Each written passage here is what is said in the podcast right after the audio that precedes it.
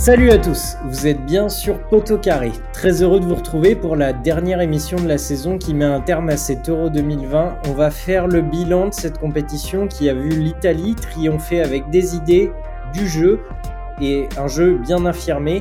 Une équipe de France qui a déçu, mais dans l'ensemble, un Euro qui nous a ravis. Et pour débriefer tout ça, j'ai le plaisir d'accueillir l'équipe Poto Carré presque au complet. Et aujourd'hui à mes côtés, Valentin Aznar, comment ça va ? Écoute, ça va très bien et bon, on est évidemment un peu triste que cet Euro se termine, mais heureusement, il y a un très beau O L Villefranche-sur-Saône qui enchaîne avec un très beau O L Wolfsburg ce week-end, les débuts de Peter Bosch, donc il faudra absolument regarder ça. Moi, je reste connecté et je reste à suivre le football. Ouais, c'est ça qui est magnifique avec le foot, c'est qu'on continue à se passionner pour des matchs qui sont tout pourris. J'ai euh, presque été à deux doigts de cliquer sur le Twitch de l'O M pour mater le O M sept. Euh, avec toi, Valentin, euh, on a euh, Florian Liska. Et Florian, j'ai envie de te demander, après le match des Suns euh, d'hier, euh, comment ça va ? Bon, un peu compliqué, il fallait bien en perdre un. Euh, grosse bataille à venir dans deux jours euh, en plein cœur du Wisconsin. Et sinon, ce Reims-Auxerre, dimanche en amical, était une grosse, une grosse désillusion pour, mes, pour l'équipe de Furlan. C'était, c'était assez dur. Tu pourrais, tu pourrais nous faire le onze de Reims ou là, c'est abusé de te demander ça ? Non, non, là, c'est complètement abusé. J'ai absolument pas vu le match. J'ai juste reçu des alertes. Putain, c'était un gros derby, hein. Ben, c'est, normalement, c'est plutôt Troyes ou Dijon, mais, mais ouais, c'est pas, c'est, pas, c'est pas si loin que ça. On l'a dit, le football, c'est fini. Euh, je sais que c'est très dur à entendre et il va falloir s'y faire. On va tellement s'emmerder que je crois que les gars, on va finir devant euh, Thauvin et Gignac euh, au J O. Mais non, je viens de et... te dire qu'il y avait un O L Villefranche samedi, Alex. T'écoutes rien. Oh, ta gueule. Ça, ça, ça va pas faire, ça va pas faire ta fin d'été, Val. Hein. Il va falloir que tu te rapatries sur les J O et ouais. Tu vas finir par euh, kiffer. Euh... Oui. Regardez l'équipe de France en regardant euh, Savanier et Gignac et en écoutant du Kenji Chirac, ça va être euh, magnifique. Oh, bah, ça va être un rêve. Bon, permettez-moi de kiffer qu'il y ait quand même Thauvin et Gignac dans l'équipe de France des J O. Laissez-moi savourer euh, ce, ce, ce petit moment. Et si vous êtes capable de tolérer Thauvin et Gignac euh, entraînés par euh, notre ami de la trois F, je vous propose qu'on démarre tout de suite sur la dernière quotidienne de cet Euro.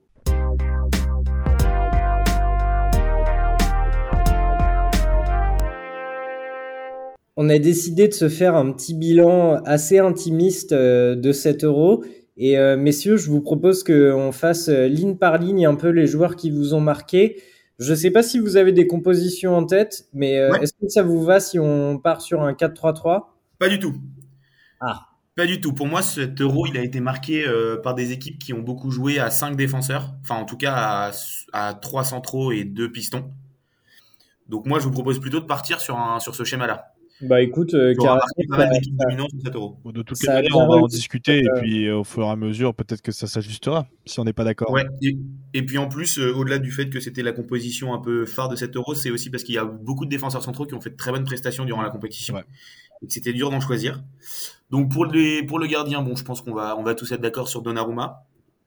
Alors non, non si, si, si. si si moi je suis d'accord avec Donnarumma parce que bon, parce que l'Italie a gagné et qu'il a été exceptionnel toute la compétition, mais euh, je pense que c'est quand même pas mal de mentionner deux trois gardiens qui ont été très bons pendant cette compétition.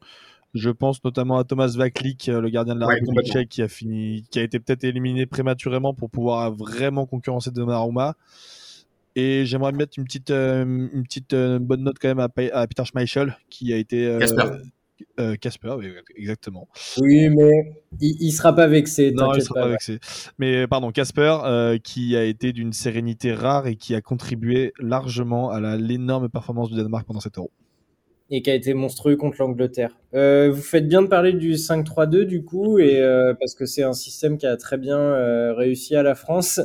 On commence par euh, le, le latéral droit, je vous propose, le piston droit. Flo. Eh ben, sur le piston droit, je vais juste faire un petit impair parce que je pense qu'on a eu énormément de latéraux gauche qui ont été très bons et des latéraux droits. On a Dumfries dans ce rôle de piston qui a été très bon mais qui se fait sortir finalement très tôt dans la compétition dès les huitièmes. Et vu que même si Meleu a joué un seul match à ce poste-là, euh, il est quand même euh, adepte, il est droitier et adepte du poste de latéral droit en théorie. Donc j'ai mis Meleu à droite. Alors oui, si tu considères que Meleu euh, peut être considéré comme un latéral droit, ouais, Meleu est clairement dans le clairement dans le onze type. Ouais. Peut-être, peut-être qu'il aurait fallu préciser les règles et moi j'aimerais qu'on respecte les postes des joueurs qu'on a vus à l'Euro. disons-nous au moins ça, quoi, qu'on se dise, on garde les postes auxquels ils ont joué pendant l'Euro et euh, mettons en valeur justement ces latéraux qui ont euh, surperformé, je ne sais pas, mais qui ont performé et qui surtout ont montré à la France les limites qu'elle avait au poste, à ces postes-là, quoi. Ouais, en, tout, en tout cas, l'Atalanta, ouais, il joue à droite et ouais, j'avais, sinon j'avais que Dumfries en tête sur ce rôle de piston euh, suffisant. Après, c'est pareil, ça dépend si tu, où est-ce que tu vas placer Kyle Walker dans cette, euh, dans cette. Je ne l'ai pas placé. Ouais, c'est ça. Mais euh, Mais... est-ce que tu le considères comme un latéral droit ou comme un défenseur central ? C'est aussi, c'est peut- c'est, c'est aussi peut-être a... pour ça qu'il va payer son absence dans le dans le onze type, je pense. Moi, j'ai un autre candidat qui est intéressant, c'est Strigger Larsen, le, la, l'autre arrière droit de, du Danemark, qui a été euh, exceptionnel, peut-être moins en vue parce que peut-être moins, comment dire, brillant que Meleu. Euh, mais euh, mais exceptionnel aussi dans tout dans, dans tout l'abattage, dans le rôle de piston qu'il a qu'il a parfaitement rempli. Voilà. Après, je, c'est difficile de, de toute manière. Je pense qu'on n'arrivera jamais à un consensus et qu'on est d'accord aussi pour dire que si on considère Meleu arrière droit, euh, que ce soit Shaw ou Spinazzola, ils réussissent tous les deux des, des euros euh, exceptionnels. Complètement. Et du coup, je pars une sur une centrale avec euh, évidemment la doublette italienne, Bonucci-Chiellini, voilà, et Maguire pour les accompagner. Rien à redire. On est complètement d'accord là-dessus. Et au poste de latéral gauche, Clément Langlais aussi quand même. oui, oui, oui, oui, oui, absolument. Merci, Seferovic. Voilà. Et donc, sur le poste de latéral gauche, donc j'avais Meleu, qui était pour moi le, la révélation de sept euros à ce poste-là, mais qui, au final, j'ai mis à droite. Et sur le poste à gauche, j'ai longtemps hésité et j'ai mis Luc Shaw, que j'ai trouvé extrêmement bon sur cette compétition. Et ça fait le pla- vraiment plaisir de, le, de l'avoir revu à cette compétition. Au final, on n'a pas vu la concurrence de... De, d'un éventuel juste pour Chiwell. préciser, juste pour préciser quand même que sur ce poste gauche, je pense qu'il n'y aurait pas eu de débat si Spinazzola ne s'était pas blessé, hein, parce que Spinazzola et, et d'ailleurs, je trouve que Emerson l'a plutôt bien remplacé par rapport à ce qu'avait apporté Spinazzola pendant les cinq premiers matchs sur lesquels il a joué, où il a été à un niveau. Ça faisait, ça faisait longtemps que j'avais pas vu un arrière gauche à ce niveau-là, en tout cas pour remplir le rôle de piston. Dans un autre registre, ouais, Emerson dans un autre registre, mais qui, qui, qui a fait le taf aussi. On enchaîne sur le milieu de terrain. Comment vous voyez ce milieu avec deux, deux numéros six ou plutôt avec un triangle? Moi, je vois, je vois un triangle. Ok. Avec... Je vois un triangle avec euh, la, à nouveau la doublette italienne. Euh, Verratti, Giorginio. Euh, alors oui, Verratti rate les deux premiers matchs, mais mais ce qu'il fait sur le, les phases finales est absolument incroyable. Je, je suis pas loin de penser que c'est le meilleur joueur italien sur la phase finale avec Donnarumma et la centrale. Donc euh, et Jorginho pour son côté métronome. Et là où j'ai beaucoup hésité, c'est sur euh, le joueur à leur côté. J'ai beaucoup hésité entre Pierre-Emile Højbjerg, que j'ai trouvé excellent sur l'intégralité de la compétition, et sur euh, Pedri. Et euh, et je pense qu'il fallait mettre un Espagnol. Donc j'ai préféré mettre Pedri, il y avait aussi Busquets, mais Pedri m'a vraiment beaucoup conquis sur cette compétition.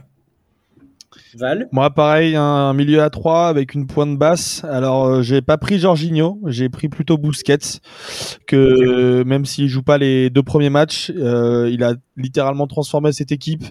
Et euh, sur la demi-finale, en vrai, euh, contre l'Italie, euh, je trouve que Busquets est un, largement un cran au-dessus de Jorginho qui s'est complètement fait museler.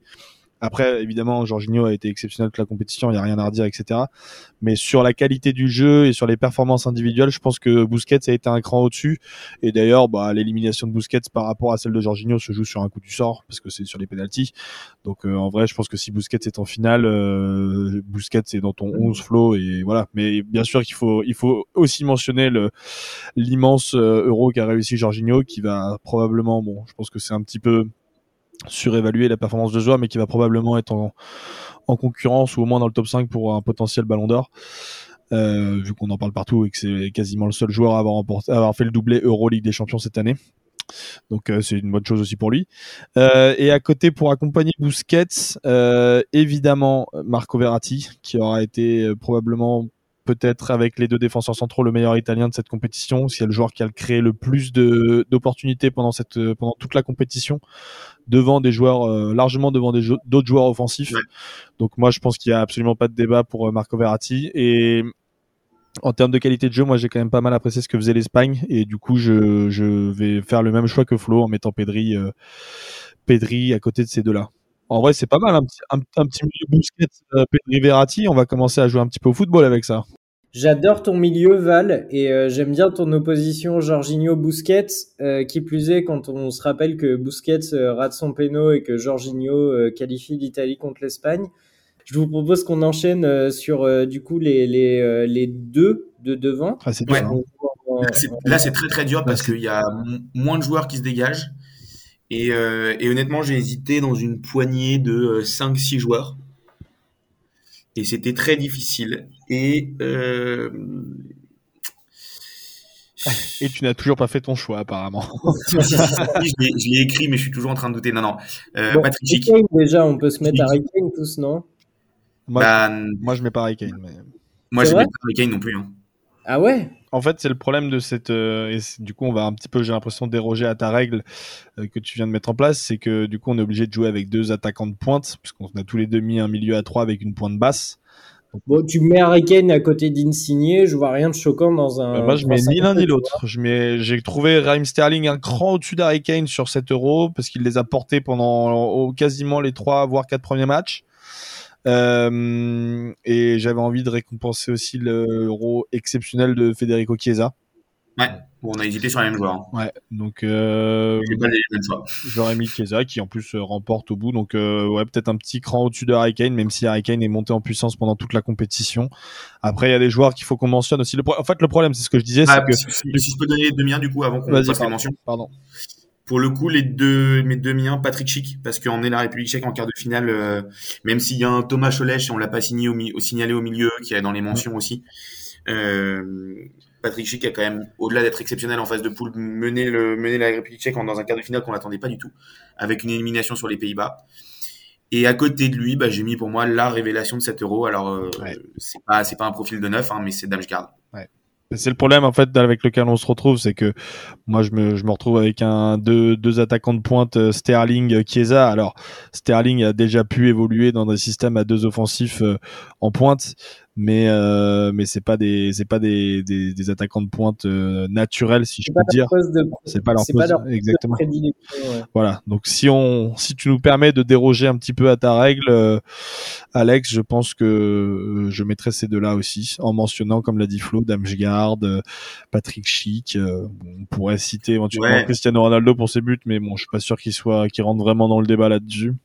Voire même non, non, mais par contre, j'avais un, j'avais un espagnol dont on parle pas beaucoup aussi, hein, mais c'est Dani Olmo, qui à mes yeux fait un très bon euro, alors pas du tout dans le onze type, mais, mais qui fait un euro solide ouais, et souligné. Qui joue, qui joue faux neuf sur un match, euh, c'est compliqué de le, de le rentrer. Euh, c'est pour ça que je l'ai pas mis du tout, et de toute façon, oui. Il a pas des statistiques suffisantes. Mais ce qui, est, ce, qui est, ce qui est très intéressant, et ce que je retiens euh, de, de, de votre team, c'est surtout euh, cette euh, importance du, euh, du cinq trois deux, et qui s'est vraiment euh, imposé sur cet euro. Alors, euh, à tort ou à raison, euh, difficile euh, d'en juger. Je dirais à tort pour les Anglais. Mais c'est quand même... Euh, est-ce que, est-ce que vous voyez quelque chose, euh, une tendance qui se dégage à travers cette euh, composition qui a été assez redondante, finalement, euh, tout au long de l'euro ? Ça fait quelques années qu'on voit certains coachs euh, utiliser ce sorte de système. On sait que Thomas Tuchel euh, l'apprécie. On sait que Antonio Conte l'apprécie aussi. Euh... En tout cas, ce qui est intéressant, c'est qu'on a vu que ce système est un des systèmes qui, à mes yeux, mérite le plus de travail au-delà du poste euh, spécifique de piston qui demande énormément d'énergie et de qualité technique.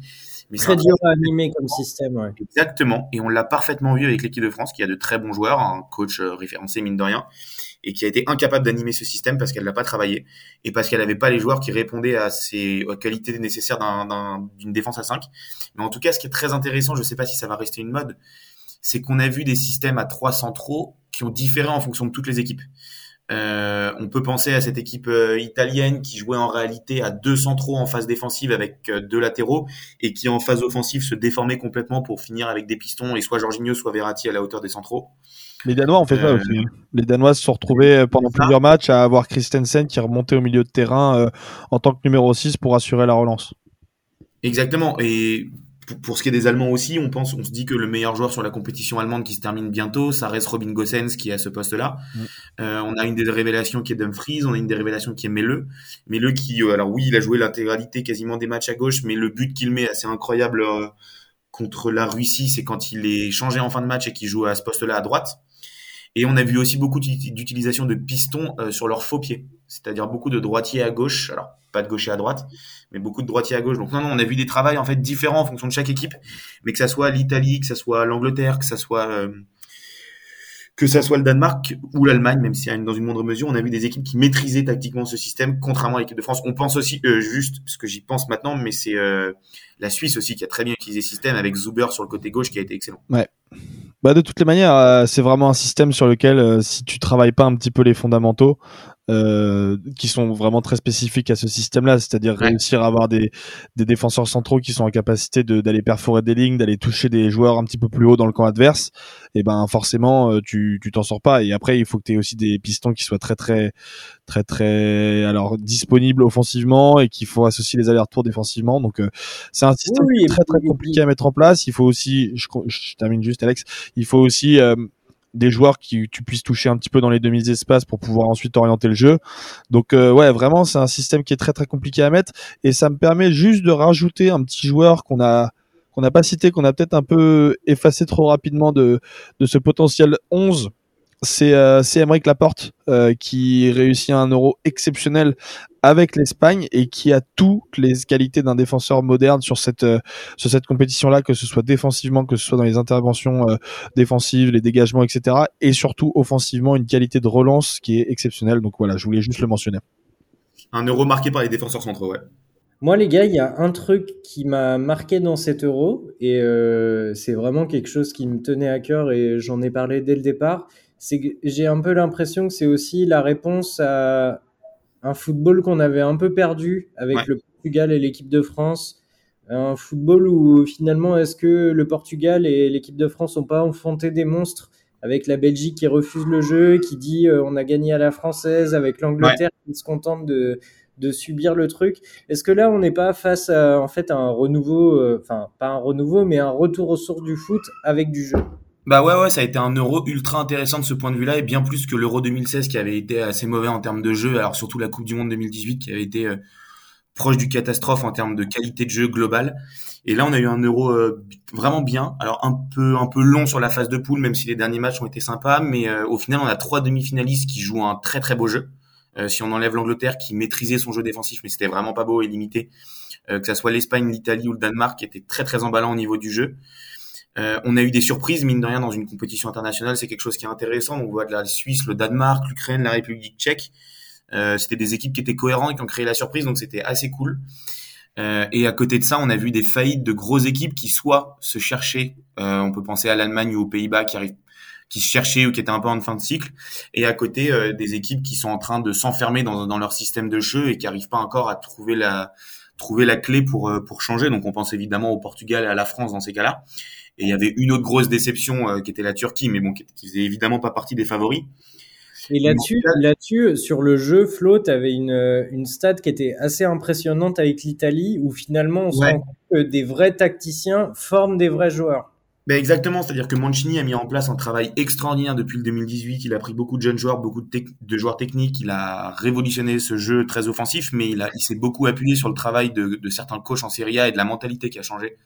Euh, en Serie A, et évidemment, bah, il y a huit joueurs qui sont passés sous Gasperini ou De Zerbi ces dernières années, qui qui sont parmi les vingt-trois joueurs de champ italien. Donc, on est quand même à un, un, un tiers des joueurs italiens qui sont passés sous Gasperini et De Zerbi. Puis tu peux rajouter beaucoup. Ça, euh, tu peux rajouter beaucoup en dehors de ces équipes-là.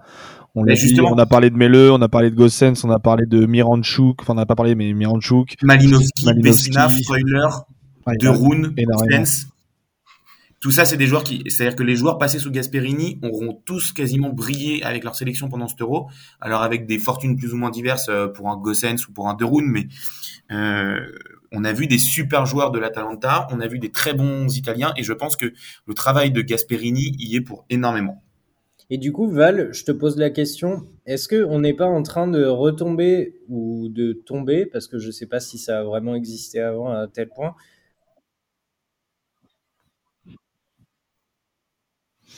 alors, je sais pas si c'est vraiment le, l'entraîneur qui va redevenir la star. En tout cas, je pense qu'il y a des fédérations qui vont se poser des questions par rapport à ce qu'on a vécu pendant cette compétition.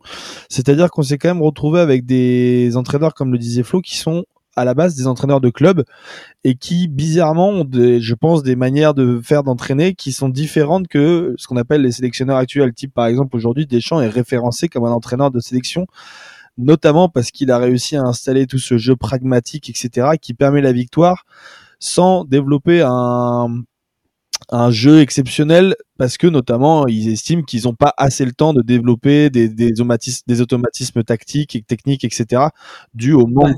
Bah, citons-les, ces sélectionneurs, on peut parler de Santos, de Southgate, de Deschamps, oui. de... Euh... Joachim Löw est un peu le, le, le, l'exemple qui... L'entre-deux. Enfin, l'exemple à l'inverse, quoi. Ouais, un entre-deux plus Joachim ouais, Löw, je suis d'accord, ouais. qui, qui a l'air de s'inspirer des clubs, mais qui finalement revient. Mais, euh... mais après, après, euh, moi, je, je me pose la question de savoir si ce, si ce renouveau qu'il y a au niveau des différentes fédérations qui ont été impressionnantes pendant ce, ce tournoi va perdurer. On regarde, si tu regardes les dernières compétitions, mis à part euh, bon, l'Espagne et encore même sur le premier Euro et la première coupe et la Coupe du Monde de l'Espagne, c'était pas non plus le jeu euh, hyper alléché qu'ils ont développé en deux mille douze, mais si tu regardes les autres compétitions après, euh, le Portugal a gagné en étant euh, très pragmatique, la France a gagné en étant très pragmatique, l'Allemagne en deux mille quatorze était peut-être un petit peu plus pertinente dans le jeu, voire un petit peu plus, ouais, même beaucoup plus pertinente, mais euh, mais pareil, il y avait un côté très efficace, très très tactique, très défensif à la fois, euh, et, et voilà, donc c'est, on sait que c'est un système qui gagne, on a, enfin qui qui est assez efficace d'habitude. Ça n'a pas marché sur cette compétition, il y a peut-être d'autres éléments qui font que ça a laissé la place à des nouveaux entraîneurs. Mais euh, moi je me pose la question de savoir, je, me, je me pose la question si savoir en fait il y a deux questions qui se posent, savoir si c'est un truc qui va être euh, pérenne à l'avenir au niveau des fédérations et des grandes équipes internationales, et savoir si d'un autre côté ça va pas aussi permettre une espèce de remise en question, d'aller chercher des joueurs, d'aller, bah, des joueurs et des entraîneurs qui sont issus de, de d'autres moules, avec des entraîneurs qui fonctionnent différemment, qui qui, appro- qui ont une approche tactique différente et qui font progresser leurs joueurs, comme la comme l'a parfaitement cité Flo avec Gasperini. Ouais, bah, je, suis, je suis complètement d'accord avec ce que ce que vient de dire Val. Ça pose évidemment ces deux questions. Maintenant, attention, parce qu'on n'est quand même pas à l'abri d'avoir l'Angleterre qui gagne l'Euro euh, voilà. au tir au but, et qui au final dés... enfin, contredit complètement ce qu'on est en train de dire, surtout que l'Angleterre, ils prennent quand même que deux buts sur la compétition, c'est voilà. deux buts sur coup de pied arrêté. Euh, donc au final, ça montre que soli... enfin, de la solidité dans le jeu, elle a été là et il n'y a pas eu de souci. Et après, le truc, c'est que au final, les équipes qu'on a vues vraiment bien jouer, c'est des équipes qui s'appuient beaucoup sur le travail de formation d'entraîneurs, de formation de joueurs, mais aussi sur des clubs qui, qui développent les préceptes qui sont ensuite euh, mis en place avec le sélectionneur. Aujourd'hui, je suis pas sûr que Deschamps puisse mettre en place un système. On a, il y a très peu de joueurs français qui évoluent dans les mêmes clubs. Euh, et je pense que ça, ça, ça peut être un déficit. Finalement, Peter Bosch est un très, est une très bonne chose pour le championnat de France. Vous allez voir. Mais non, mais c'est clair. Non, mais c'est un exemple parmi tant d'autres.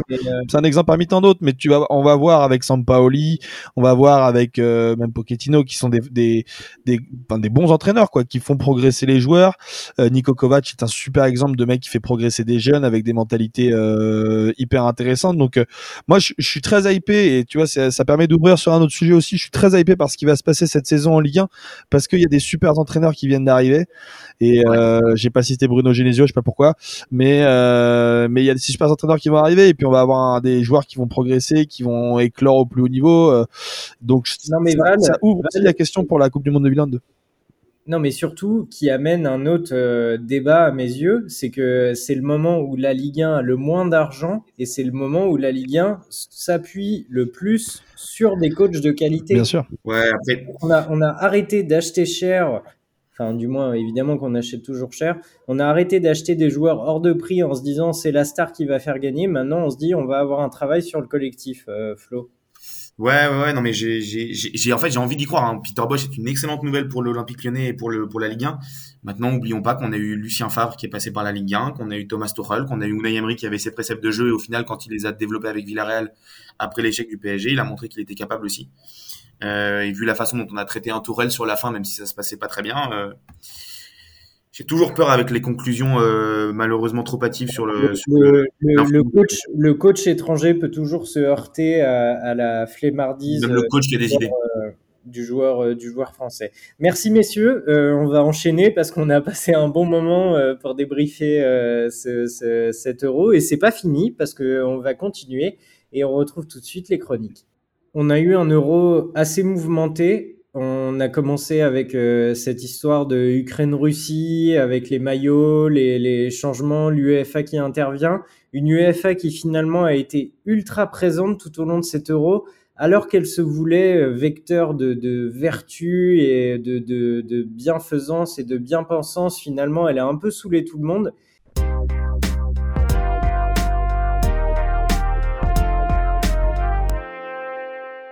Et comme d'habitude, on, on retrouve Jean-Baptiste Guégan pour une dernière sur cet Euro. Merci encore Jean-Baptiste d'avoir fait, euh, d'avoir défaire, fait découvrir la géopolitique sous l'angle du football à tant de nos auditeurs. Euh, et pour cette dernière, alors tu voulais dans un premier temps revenir sur le, le sacre italien euh, et ses conséquences géopolitiques et politiques. Un sacre italien, c'est la meilleure nouvelle qu'on pouvait avoir pour l'Union européenne. Euh, ce qu'on a vu euh, derrière ça, c'est que Boris Johnson ne pourra pas se prévaloir de cette victoire-là, et ça, c'est une bonne nouvelle. Ça ouais. va renvoyer les extrémistes de tous bords euh, dans leur camp et on ne s'en privera pas. Euh, après, il y a une chose à, à, à retenir, c'est que euh, j'ai vu ça euh, suite à un tweet de Michael Correa. Euh, pour être champion d'Europe depuis deux mille, il valait mieux ne pas respecter les critères de Maastricht. Euh, il fallait faire partie des pigs ou être français. Euh, donc, Portugal, Italie, Grèce, euh, Espagne. C'est plutôt drôle. Euh, voilà. Et l'autre chose qui me venait aussi en tête, c'est que cette victoire de l'Italie, c'est une victoire euh, finalement euh, d'une équipe qui s'est construite dans le temps, euh, malgré la crise de deux mille dix-huit. Ouais. Ça peut être intéressant, hein, vu la période qu'on traverse, de garder ça dans un coin de sa tête et puis de s'imaginer qu'on peut intégrer des, euh, des, des joueurs qui viennent de l'extérieur. Je pense à Jorginho, euh, à Emerson. Des jou- voilà, Emerson, euh, et puis gagner. Donc ça, c'est aussi une bonne nouvelle. Accessoirement, il y a beaucoup de joueurs du P S G dans cette équipe, donc c'est plutôt pas mal. Euh, donc ça, c'est plutôt une bonne chose. Après, le point négatif de cette finale, c'est des scènes qu'on n'avait pas vues depuis trente ans. Ouais. C'est-à-dire un stade forcé. Ça, ça c'est, c'est, c'était jamais vu de surcroît en Angleterre. C'est-à-dire, euh, on est à peu près sûr aujourd'hui qu'il y a plusieurs centaines de personnes qui ont vu et assisté euh, à la finale de manière complètement illégale. Euh, on a eu des, des scènes de violence comme on en avait rarement vu en Angleterre, en Premier League et même en Championship depuis bien plus de vingt ans.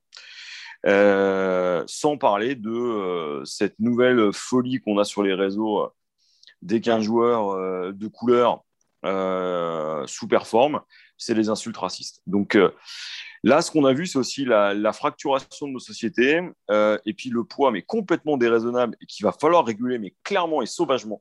Des réseaux euh, c'est celui du, ouais, le poids des réseaux sociaux et des insultes ouais. racistes. Mais euh, les trois gamins qui vont euh, qui vont frapper, à savoir euh, Rashford, Sancho euh, et Saka. D'abord, euh, c'est complètement fou de les faire tirer. Euh, c'est les plus jeunes de l'effectif. Pour les trois quarts, ils n'ont pas joué. Au vu de leur âge et de leur expérience complètement, et puis au vu du scénario du match où ils ne jouent pas, effectivement, ça semble assez dingue. Surtout, quand des, puis... surtout pour sortir des leaders comme Jordan Henderson, qui, même s'il avait raté un penalty en deux mille dix-huit, reste un leader de cette équipe. C'est ça, c'est-à-dire que là, elle est collée le ballon décisif à Saka, qui est un gamin de dix-huit ans, qui est un tout jeune professionnel d'Arsenal. J'espère pour euh, Southgate qui mesure le poids qu'il a fait porter à ces gosses-là.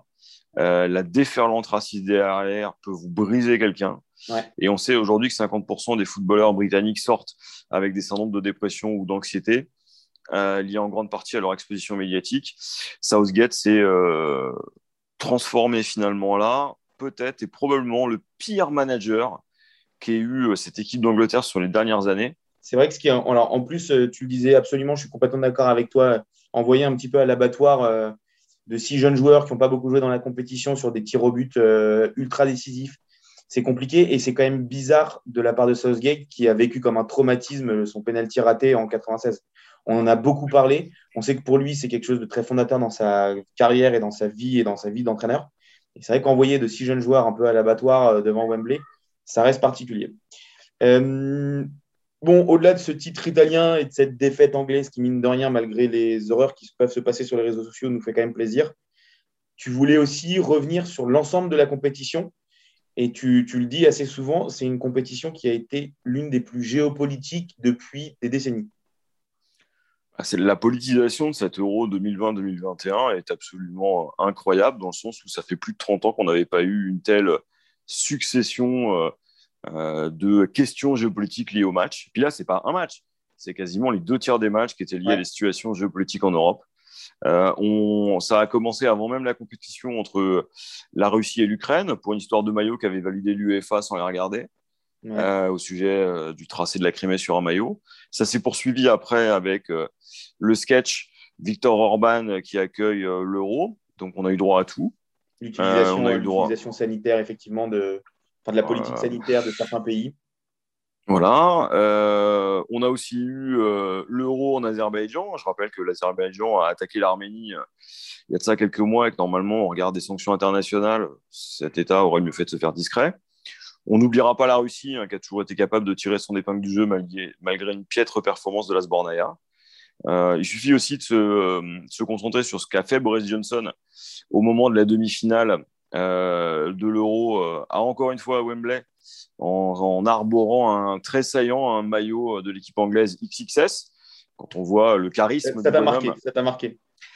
Ouais, parce que c'est tellement énorme pour de la, de la part de quelqu'un qui n'aime pas le foot de s'afficher comme ça pour tenter de retirer un quelconque bénéfice politique de l'histoire, ouais. tout en ouvrant ton stade à soixante-dix pour cent alors que tu es en pleine épidémie de variant Delta. Euh, ce qui est assez fou avec cet euro, c'est que on a eu un condensé de toutes les difficultés de l'Union européenne. On a eu un résumé de tout ce que le personnel politique peut faire avec un événement sportif comme le football. Et pire que tout, on a eu la plus grande démonstration d'incompétence et, et, euh, et d'insuffisance de la part d'une institution chargée de réguler ouais. le football à l'échelle européenne, à savoir l'UEFA. Ça, pré... voilà, ça pose de vraies questions pour la suite et... Euh... J'attends de voir, moi, les, le, le retour d'expérience de cette manifestation parce qu'il y a beaucoup, beaucoup, beaucoup de leçons à tirer, à commencer par le fait que plus jamais il faut organiser un événement sur la totalité du continent. Ouais. Ça, c'est la première leçon. Et la deuxième, euh, bah, faut avoir des services de communication et euh, des acteurs qui soient capables de vous conseiller parce que là, ils ont eu tout faux sur quasiment toute la ligne. C'est, c'est Finalement, terrible, ouais. quand on regarde, ouais, quand on regarde, quelle satisfaction on a eue avec cet euro. Toi, qu'est-ce que tu retiens de cet euro, par exemple ? on, on, bah on, retient, on retiendra certaines équipes, on retiendra euh, le, la belle histoire danoise, on retiendra forcément Eriksen, ça sera des choses marquantes. Mais là où je suis complètement d'accord, c'est qu'on retiendra qu'on est limite mal à l'aise quand on est fan de foot aujourd'hui, parce qu'au final, la moitié de l'euro, on a eu dans la presse grand public, en tout cas, beaucoup plus de polémiques sur l'UEFA qui ne prenait pas ses responsabilités et se montrait comme une, une institution conservatrice plutôt mmh. qu'une institution ancrée euh, dans la société du, de deux mille vingt et un. Et c'est ça, moi, qui, qui me pose un énorme problème, c'est qu'on n'a pas parlé de football. Ouais. On n'a pas parlé de jeu. Moi, j'aurais préféré qu'on, qu'on s'écharpe sur euh, l'absence de jeu de l'Angleterre, euh, qu'on se questionne sur le positionnement d'un Pogba plutôt que de regarder euh, pendant des heures et des heures quel pays pouvait tirer profit euh, du fait que le match allait jouer là ou que euh, politiquement, euh, il fallait faire comme s'il n'y avait plus de Covid, quoi. Et ça, ça, je pense que ça va laisser une trace... Euh, sur cet euro. Alors, heureusement qu'il y a eu les Danois et, euh, on a écha- et heureusement qu'on a échappé au drame avec Eriksen. Heureusement que cette équipe d'Italie gagne. Ouais, ouais. Parce que sinon, euh, je pense qu'on aurait, euh, on aurait gardé un goût amer de cet euro. Euh, et finalement, ça se termine plutôt bien. Mais il ne faudra pas non plus qu'on oublie tout ce qu'on a vécu en tant que supporter, spectateur.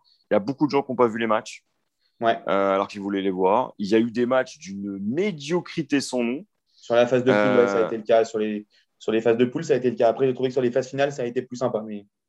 Voilà, mais encore une fois, le gros problème, et on le voit avec les tournois qui ont des phases qualificatives assez longues, euh, que ce soit des poules au départ euh, ou euh, des phases éliminatoires, euh, on se rend compte que plus il y a de participants, moins le niveau de jeu est bon. On l'avait déjà vu avec la Coupe du Monde deux mille dix-huit.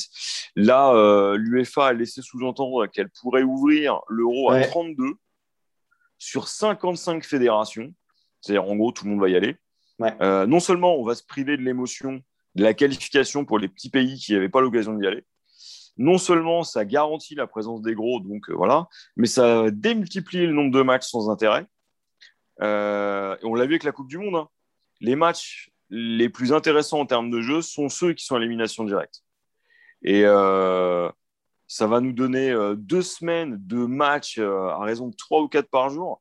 Ça, ça va être, être euh, absolument. Ça va être extrêmement long. Ça va être extrêmement long. Après, euh, ils vont impliquer plus de monde. Euh, Seferin va gagner ses votes en impliquant plus de pays et, et puis ils vont gagner plus d'argent.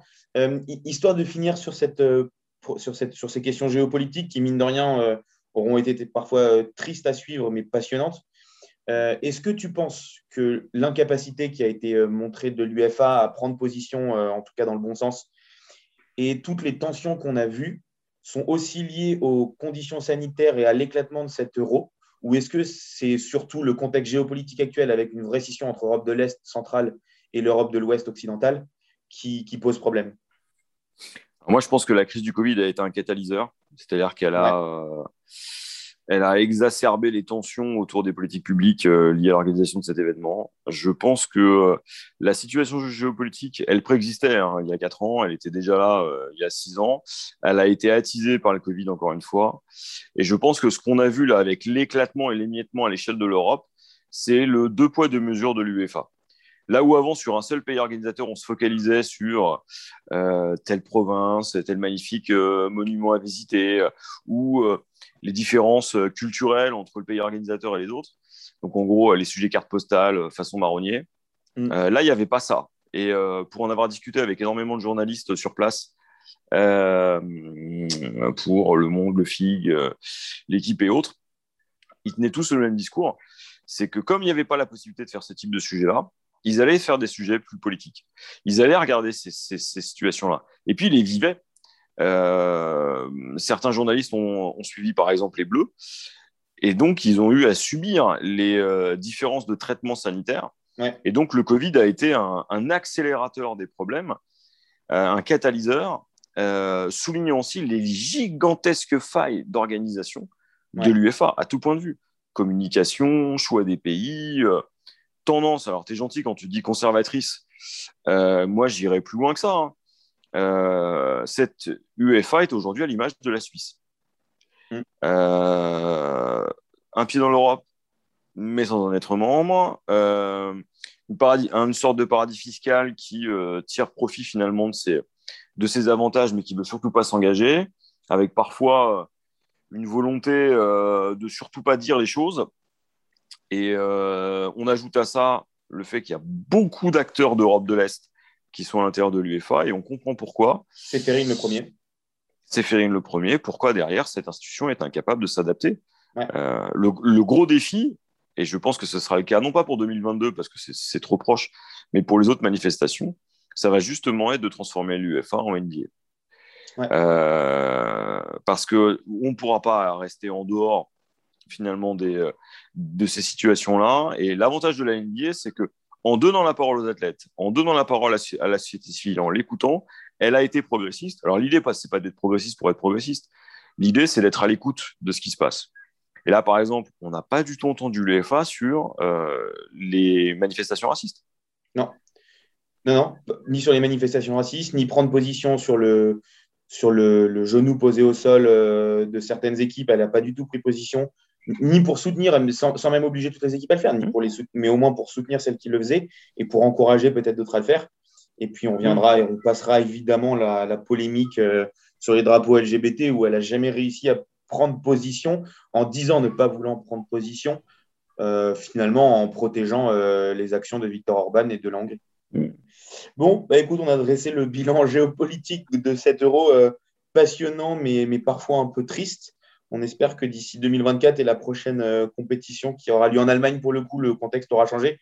Et je pense que l'Allemagne voudra justement peut-être moins mettre un, un, point, euh, un point d'honneur à, à changer cette vision de l'euro qu'on a eue, parce que je pense que ce ne sera pas la Coupe du Monde deux mille vingt-deux au Qatar qui va nous, qui va nous refaire aimer nos institutions du football.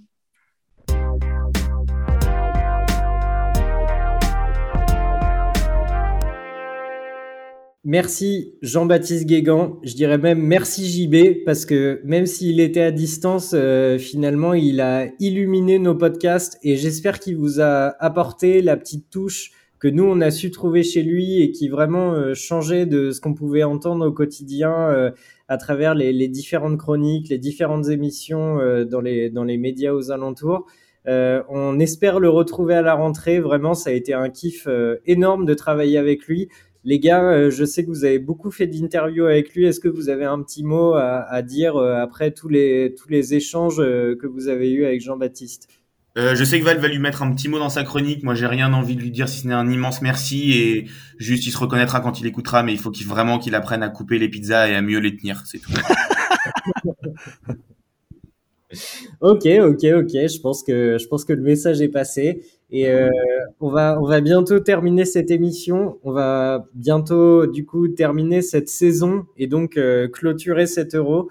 Ça me fait euh, un peu mal au cœur, je vous avoue, mais heureusement, je sais que Val aura les mots euh, justes pour me réconforter. Bah écoute, je vais essayer de faire de mon mieux, Alex, parce que oui, ça y est. L'Euro est terminé et on sera quand même bien marrés, nous, chez Poto Carré. On aura commencé à bosser depuis mi-mai autour de ce projet de quotidienne et après trente-sept jours de dispositif spécial, cinquante et un matchs, vingt-neuf émissions, vingt-quatre previews et de longues heures d'enregistrement et de montage avec Alex, on sera finalement arrivé au bout de ce projet. Alors, je pouvais pas terminer cette super aventure sans dire un petit mot pour tous ceux qui nous, qui nous ont accompagnés pendant cette émission. Alors, évidemment, un big big up pour tous ceux qui nous ont accordé du temps à l'occasion des previews. Alors, ça va peut-être être un petit peu long, mais euh, je ne peux pas ne pas les citer. Alors, je vais essayer de pas en oublier. Donc, merci donc à Loris de Scottish Football France, à Alex de Trivella, à David Lortolari et à Darren Tulette. Merci et bravo à Swan Borsellino pour tout le boulot sur la R T B F pendant l'Euro. Merci à Cédric du compte L'Actu Foot Croate, à l'équipe de Nordis Football, à Actu Liga, à Serie A Mon Amour. Merci à Sonner de la page Football Macédonien, notamment pour sa passion pour son pays. À Elias Debillet, à Lucas Billard de l'équipe Foot Mercato, à Polska F C, à Romain Bigot et à toute l'équipe de Football Ski. Un grand merci à Valentin Schnork, même s'il est suisse et qu'il a brisé notre petit cœur à tous. Un énorme merci à l'équipe de Café Crème Sport, Julien, Guillaume, Elliot, Thomas et consorts pour leur disponibilité et leurs expertises. Et évidemment, un immense merci à Jean-Baptiste Guégan pour toutes ses chroniques, toutes plus pertinentes les unes que les autres. Il nous aura passionnés jusqu'au dernier jour, jusqu'à aujourd'hui, avec ses analyses géopolitiques. Et on aura tous adoré travailler et même boire des bières avec lui. Donc merci encore Jean-Baptiste. Et merci à vous, messieurs, pour vos chroniques endiablées, vos blagues vaseuses. Merci pour ces enregistrements tardifs pendant lesquels on sera quand même bien marrés. Merci à toi, nous, pour ces animations, à Alex d'avoir passé l'Euro à gueuler sur Southgate et Deschamps. On sera quand même bien foutu de ta gueule. À Flo pour ses feats avec Grand Corps Malade. Non, non. Et à Jules pour ses envolées lyriques. Et enfin, merci à tous de nous avoir écoutés de manière récurrente pendant la compétition. On a rarement pris autant de kiff à faire kiffer les gens, justement. Et on espère que vous avez apprécié autant que nous et que vous avez appris énormément de choses. On reviendra évidemment à la rentrée, alors peut-être pas dès le mois d'août parce qu'on va profiter un petit peu des vacances, mais avec plein de projets bien sympathiques euh, et encore plus diversifiés. On vous en parlera très rapidement sur les réseaux. Et ben voilà, merci à tous et on se voit à la rentrée. Val, je sais pas comment je vais pouvoir euh, chuter là-dessus parce que je vous avoue que moi j'ai une petite pointe au cœur. Euh, en plus de cet Euro qui se termine, euh, j'ai passé déjà les gars un moment euh, assez incroyable avec vous. C'était pas gagné d'entrée. Je me rappelle très bien de nos discussions avant qu'on commence euh, cette histoire de quotidienne. Et finalement, ça a été euh, peut-être un de mes meilleurs Euros, même si j'ai fini par regarder la finale chez Yves Saint-Laurent euh, tout seul comme un ah ouais, connard sur mon ordinateur. Euh, J'ai, j'ai vraiment passé des moments de fou avec vous, beaucoup j'ai de dépenses. On a, on a beaucoup souffert, euh, Flo, je pense que tu diras pas le contraire, au moment où tu étais dans Roland-Garros, enfin, chacun avec nos, nos petites histoires Bien de sûr, vie. Chacun avec ses histoires, mais ça fait partie du truc. Ouais. Exactement, on a su créer un truc ensemble euh, que j'ai trouvé assez formidable et là où euh, je veux vraiment remercier des gens, c'est tous les gens qui nous ont écoutés. Ça a l'air de rien pour vous, mais euh, croyez-nous que ça nous touche vraiment, qu'on a passé un super moment. Et euh, on se retrouve à la rentrée avec euh, beaucoup de projets. On a plein d'idées. On espère... Euh, on va pas vous teaser, on va pas vous dire qui on aura. On, pour tout de suite, c'est trop tôt, c'est trop tôt. Pour l'instant, on n'en sait, on n'en sait pas grand-chose, mais en tout cas, on lâche pas. Et euh, croyez-nous, on sera là à la rentrée. Et merci à tous. Euh, plein de gros bisous. Et euh, les gars, je vous laisse euh, le mot de la fin. Et moi, mon dernier mot de la fin, c'est Dédé, faut se lâcher. Bon bah Alex, Alex t'as tout dit, hein. Moi, j'ai, tout, j'ai tout dit, puis t'as tout dit. Donc euh, merci à tous, on, on est très heureux d'avoir fait cette, cette quotidienne et, et on se voit à la rentrée.